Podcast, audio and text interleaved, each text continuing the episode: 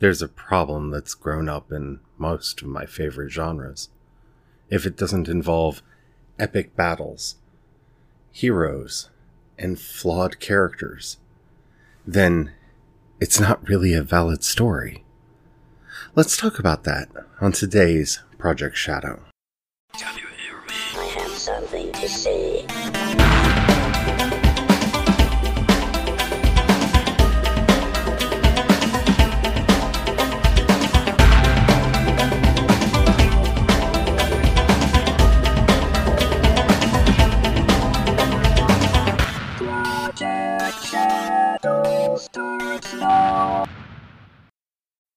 Hello, everyone. How are you doing today? My name's Charlie. You might know me better as sci fi fantasy writer C.E. Dorset, especially if you're reading my new book, Crucify My Love, which is available in most stores now. At least it should be. Or if you're reading my sort of new book, The Chain, both of which you can find over at projectshadow.com. So, yeah, today we're going to be going after some of the big hitters and some of the problems that it leaves for the rest of us. But before we get started, if you haven't already, please take a moment to rate this podcast in whatever app you're listening to me on. It really does help out a lot. Tells the algorithms to share the podcast with more people, and the more people listen, the bigger the community. The bigger the community, the better chance we have of hanging out with one another. And after all, that's why I do this. So thank you to everybody who's already done that. Okay. so yeah, I can see how you might think that I'm taking on everything here because be it Lord of the Rings or Star Wars or what have you, these have kind of become the staples of science fiction and fantasy. To the point where I'm sure at least a couple of you are going, well, can, can you tell a story without them? And others of you are laughing at me and pointing out various works, either in text or movies that don't include these tropes. But I'm not here to argue that you can't get away with not including these elements in your story. What I'm here to say is they've become so ubiquitous that they're hurting the genre as a whole. And when I say the genre, I mean all of speculative fiction, whatever genre you like. I'm going to save flawed characters for later because that's a whole thing in and of itself. But I'm going to start with this idea of perpetual warfare that for something to be epic, it has to involve grand armies facing off against one another, and the stakes have to be an entire world or the galaxy. The stakes have to be really high and we have to keep building higher and higher and bigger and bigger stakes. And my question is do we? I mean, the, the, there's this intrinsic problem that invades all speculative fiction, and that's power creep. Once you create a big bad villain, well, you have to create a bigger bad villain if you're going to continue the story. And because franchises and shared universes are all the rage. In fact, I'm writing in them too. Yeah, how do you keep one upping yourself? This is one of the reasons why I think a lot of people were so frustrated with The Last Jedi. Because whoever Kylo Ren turned out to be, and whoever Snoke, still don't like that name, turned out to be, they had to be bigger and badder than Vader and Palpatine. And so, and spoilers for The Last Jedi if you somehow haven't been spoiled yet or haven't seen it, but when Kylo Ren just kills Snoke, just poof, dead, it made a lot of people feel robbed because we've gotten so used to this idea that in the sequel series, the villain has to be so much worse. And you can even see this building in Star Wars. Senator Palpatine and Count Dooku, they're bad guys, but they're nowhere near as bad guys as Emperor Palpatine and Darth Vader. So you expect Snoke and his new Vader, Kylo Ren, to just be like super ultimate bad guys. And you can also see this with JJ's unconscionable decision to create a bigger, badder Death Star and Starkiller base.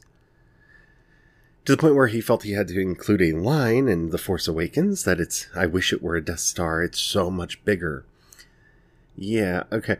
Um, that's the problem. It's, it's power creep. You get used to this idea of the next villain has to be bigger and badder.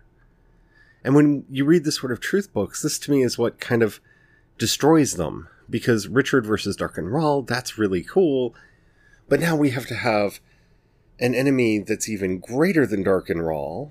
And d- d- you see what I'm saying? And the power creep gets to a point where the stories don't make sense anymore.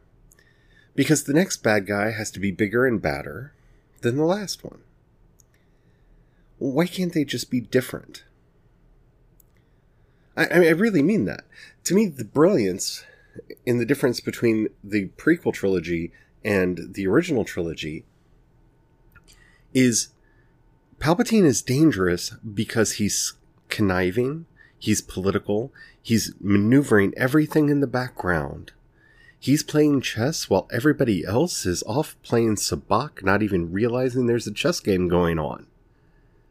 And that's what makes him so dangerous in the prequels.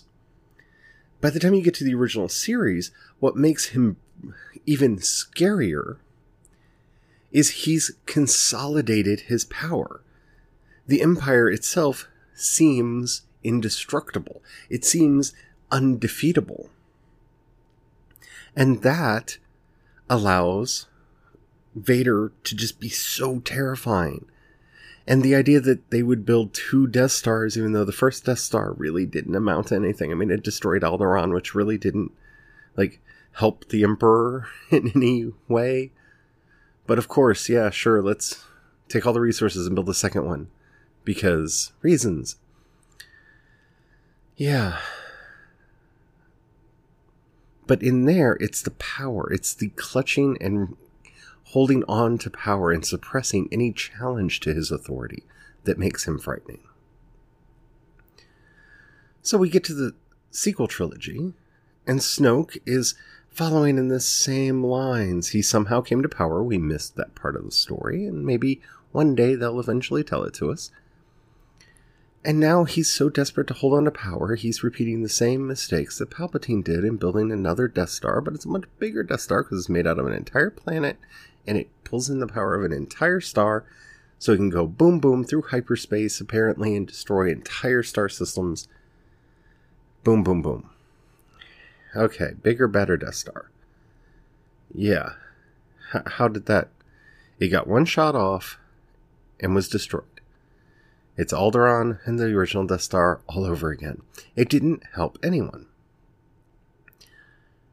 But it's bigger. It's more powerful. See, where Alderaan was destroyed, just one star system was destroyed, Starkiller Base, it destroyed all the main worlds of the New Republic in one shot because it's that powerful. For all the flaws that the extended universe had, and there were many, and whether or not you liked the Yuuzhan Vong or not, the idea that they were able to end the Galactic Civil War. That it was able to end. It was over. Yeah, the Imperial remnant still existed, and yeah, they were still a bit of a problem, but they weren't the main enemies anymore. We weren't fighting stormtroopers anymore. So that new enemies could arise that were different. And Darth Caedus was such an interesting villain. I don't know if you ever read the that was Legacy of the Force seven books worth your time, even though they're legends. You should definitely read them. really good. But he's a very interesting villain because he's different. Yeah, he's a Dark Lord of the Sith and all of that. And yeah, we get to see Lumiya again and dot dot dot. But he's not Vader. And he's not Palpatine. In fact, he learns from their mistakes and becomes his own kind of threat. And sure, of course, because it's a Star Wars, he got his own Death Star like thing in the Corellian system where he could yank planets out of their orbit and cause all kinds of chaos and problems and dot dot dot. But he was his own kind of villain. He was a different kind of villain. He was different, yet the same. And he became a much more interesting character because he was a character we met under other circumstances. We watched him fall, we understood the reasons he fell, and we saw how dangerous he could be when he was a hero, and how dangerous he was as a villain. The new canon, in rejecting this idea that there was peace and that a new villain could arise, gives us Stormtroopers 2.0, it gives us the Emperor 2.0, and locks us in perpetual war that's not different from what preceded it. This is why the J.J. Abrams Star Trek movies didn't work, because they were Star Wars movies. See, those Star Trek has never relied on, even during the Dominion War, never relied on this idea of perpetual warfare. They didn't have to constantly be fighting. Drama and interesting characters could come from anywhere.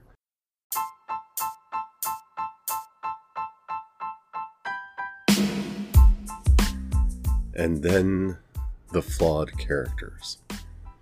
Yeah, I get the idea that Kirk, Spock, and McCoy may have been too perfect, though I disagree.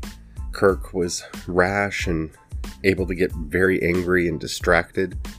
He almost lost the Enterprise to Khan in Star Trek II because his own ego got in the way of procedure and what he should have done. He was a flawed character, and I have no problems with that. Spock was a flawed character. His reliance on logic sometimes failed him, where you get to the point in Star Trek VI where he admits to Saavik I'm sorry, it wasn't Saavik, it was Valeris. that logic is the beginning of wisdom, not the end. And that's a lesson he had to learn. Flawed characters are interesting because they're not always perfect. They do make mistakes, and those mistakes make the stories more interesting. Yes, got it. There's a difference between having flawed characters and terminally broken characters. And this is where flawed characters have gone. Because it's power creep. It's the same power creep we were talking about with perpet- perpetual warfare, but on the character scale.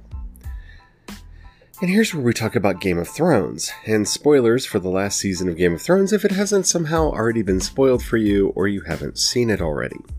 Jaime Lannister was a very interesting character, an extremely flawed character, and I would never say at any point a good guy. They set up a very interesting, morally ambiguous redemption plot for him, where he wasn't really a good person, but for the first time, through his relationship with Brienne, he wanted to be. And he could see, we could see, the reason he did the terrible things that he had done. We understood him. And he could have ended up in a very interesting, even if flawed place. His relationship with Brienne would not have been perfect. It wouldn't have been a fairy tale romance if that was allowed to happen. But because these characters were treated as immen- eminently broken, they weren't just flawed, they were broken. He had to go back. He had to leave Brienne.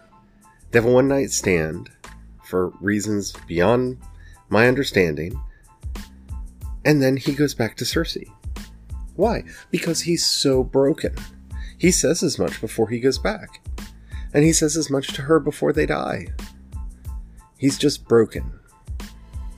We see this with Daenerys. She's just broken. And because they didn't take the time to break her prior to the season, they had to rush and do everything they could to show how she gets broken in this season and display her as a broken character. The same with Jon Snow, the same with every character. They're broken, they're unfixable, they're irredeemable. And that is incredibly problematic. Because it's so deterministic. A good person will always be a good person, a bad person will always be a bad person, but oh, by the way, there are no good people. We're going to completely rule out the idea of there being good people because well, that would make them uninteresting and they have to have a flaw. And that flaw has to be that they are so immensely broken that they'll never, ever have a chance of being well or even a little bit better. And you can see this flaw running throughout so much modern science fiction and fantasy that it's just heartbreaking. We can't have characters that we care about because they're just broken. They're irredeemably broken. They'll never be put back together. Everybody is Humpty Dumpty. But there is hope that we're finally on the other end of this. Because we went through this cycle before in the 1970s. Throughout the 70s, our characters were either irrepressible heroes or irredeemable, irredeemably broken people. And that dichotomy is so droll and boring that it eventually burns itself out. And I think we're at a point where it's burnt out because you have shows like The Expanse, which a lot of people that I talk to don't know what to do with it because these are characters that are damaged. They're not cookie cutter heroic in any way, shape, or form. But things can get better, things can be fixed, and they can redeem their actions. It's not always easy, it's painful, and they show that. They exhibit that through the narrative and through the text. But that makes the moral questions so much more palpable in a show like The Expanse. Because we know they're not irredeemably broken, and we know that they're not knights in shining armor, knights in shining armor riding in on their white horses to save the day. You have to take in their history and the circumstances leading to the event to try to figure out what's going to happen next it makes for a much more complex narrative and much more complex characters. What are they going to do? What's going to happen next? It's hard to it's hard to speculate because we're not allowing the inevitable power creep that usually comes into science fiction to happen in this show. And it that makes it wonderful. Think about it. A lot of science fiction when the Mars Earth war kind of started a bit, would have escalated and escalated and escalated. And when the alien thing did the alien thing, oh, there would have been an invasion. Now there's a third front, and are the other two going to be able to get together? No, because they're irredeemably violent against each other, and dot dot dot. What are our ragtag heroes going to do? But no, at each point, new choices are made, new options are taken. Hard pieces, hard piece is won. It may not be permanent, it may not be lasting, but none of that matters. We're not stuck in a perpetual cycle. People are allowed to grow, they're allowed to change, they're allowed to develop. None of the characters are the same as they were in the first season. None of them their growth, their development, their change has all come out of their experience of the narrative. Some are more broken than they were before, others are more themselves and better off than they were in the first season because they found a home. And that is where good drama comes from. So, yeah, I guess the moral of the story I'm trying to get to is more shows should be like The Expanse and less should be like Game of Thrones or even my beloved Star Wars. Because this is what's destroyed Star Trek. It has to be about perpetual war. Every season has involved a war of some some kind so far. And each time they've gotten more and more powerful, and all of the characters are so broken that they're irredeemable. It falls into both of these tropes and it's one of the reasons Star Trek Discovery has not developed a huge audience because we're not seeing the characters change. hopefully they'll fix that in season three. I hold out hope, but it looks like they didn't because it looks like they're going to do to Picard what they've done to everybody else, and he's going to be irredeemably broken, and we're going to get a series based on that. Because of course we are. Anywho, long live the expanse. That's all I gotta say. And hopefully it stays good now that Amazon has it. Anywho, I hope you enjoyed this episode. I'd like to know what you thought. You can hit me up either on Twitter or Instagram. I'm CE Dorset on both. Or you can go into the show notes and click the voice message button. You can use that to give me any questions, comments, or topics you'd like to hear discussed on the show. Love to hear from you. That'd be awesome. If you haven't already, please take a moment to rate this podcast in whatever app you're listening to me on. If you've got a buck you can throw my way, it really would mean a lot to me, especially right now. In the show notes, you'll find a link to both my Patreon and the community support tab. Difference between the two is uh, people on Patreon occasionally get stuff. Thank you to everybody who already does that. And thank you for even considering it if you're considering it. If you don't have any money right now or you don't feel like joining the project, that's fine. Don't worry about it. That's awesome. Just if you think you know somebody who might like this podcast, do share it with them. That does help out a lot. Yeah, I've got a lot of stuff going on. I'm very excited for the future. I hope you are happy that we're back to the daily podcast that I know so many of you wanted. If you want me to keep up the daily grind, though, it really would be nice to get some of those comments and story ideas that you want me to discuss because it's a lot of work doing this five days a week. Until next time, don't forget to have the fun. Bye.